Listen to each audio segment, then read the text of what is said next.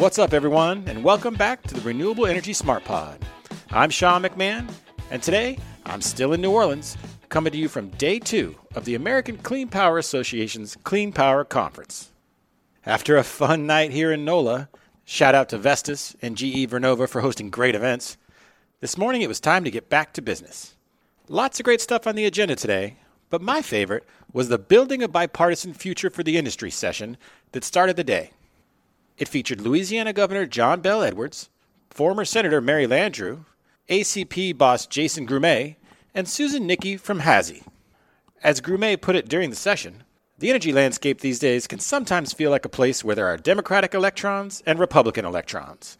But these speakers talked about what can happen when the cameras of cable news are turned off and responsible policymakers set about doing right by their constituents. I know I came away from the session feeling a little bit more hopeful that maybe some governors around the country, like Governor Edwards, will be able to lead the way when parts of the energy transition, like transmission, get stuck in the tangled web of politics. Now, just like I did yesterday, I've invited a guest to join me to get senior level insights on the topics that are hot here at the conference. So today, I'm joined by Art Del Rio, Vice President of Strategic Procurement at EDF Renewables. Art, how's it going? Oh, it's going great. Uh, thanks for, for having me, Sean. This is this is a great way to start the day. I think the show is amazing. Uh, it's great to see the attendance expand beyond wind and incorporate other technologies. Uh, we're seeing a large number of suppliers on the solar side, on the storage side. So we're pleased to see the technology expand beyond wind. Yeah, so I want to talk to you about that. You've been coming to Clean Power since I think it's 2009. That's right? correct. Yes. And so, how else has this show changed since then? You know, uh, in in 2009 when we were in Chicago, I forget exactly how many people we had there, but it was north of 15,000, and it was it was crowded. It was hard to have a serious conversation. And now I just think this the show this year is right sized. Uh, we have the right attendance. Uh, we have a lot of decision makers here from the various sides of the organizations uh, on our counterparty side, on our customer side, on our supplier side. So I'm encouraged by what I've seen so far. Yeah, the expansion beyond wind is something that people are talking about. Are you seeing that as well? Absolutely. You know, we've got uh, every one of our tier one partners here from across technologies attending the show, well represented. Their leadership is here. We're having critical conversations about uh, where we're going uh, as an industry, where we're going as partners, and, and, and how we're going to do business going forward. All right, so if we got all these important industry leaders here, what are they talking about?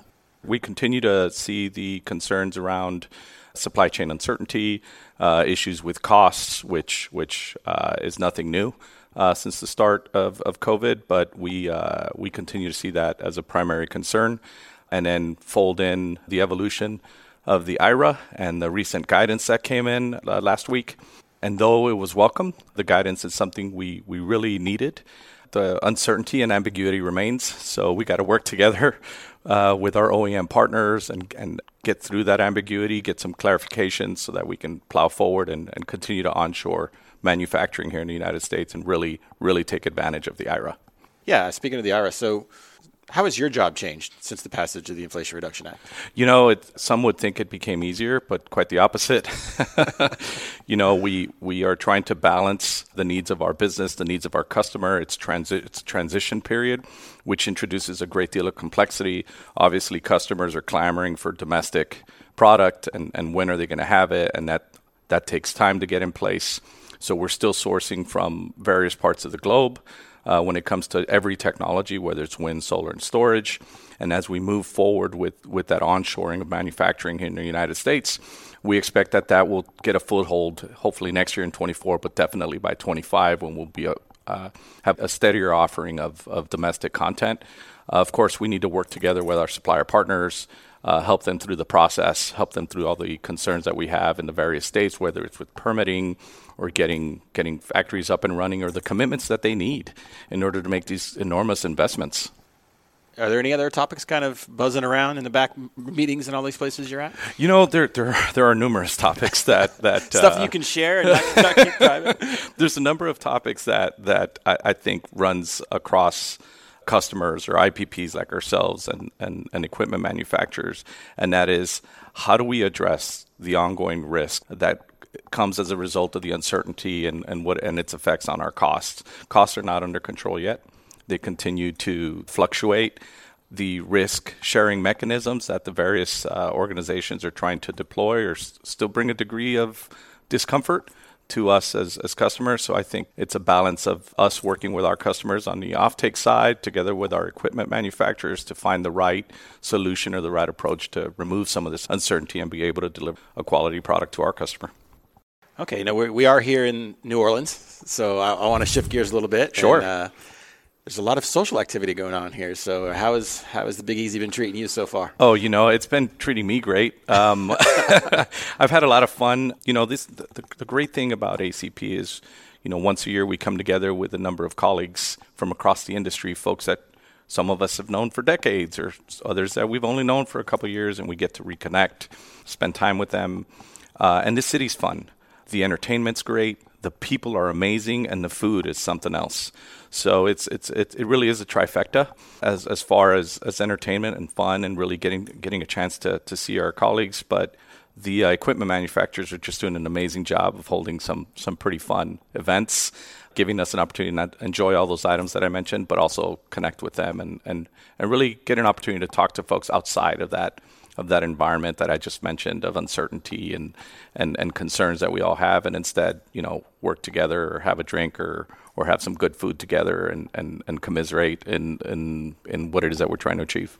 Well, you mentioned the food, so I, have got to ask you. I've got my own personal beignet tracker going throughout the week.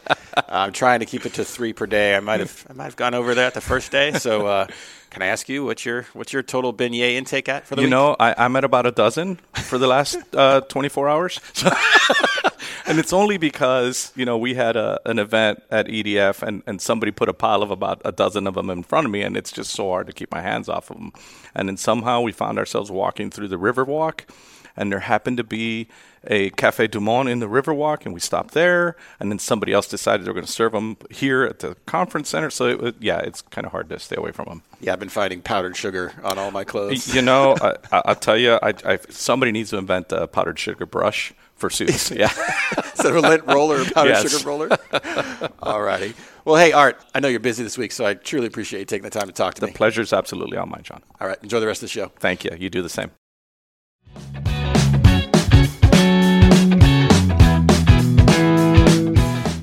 All right, everyone. Well, that's our show for today. Thank you all for listening. And if you haven't already, please subscribe or follow this show on Apple, Spotify, Google, or wherever you listen to your podcasts. And as always, please be sure to share it with your friends and colleagues. Have a great day.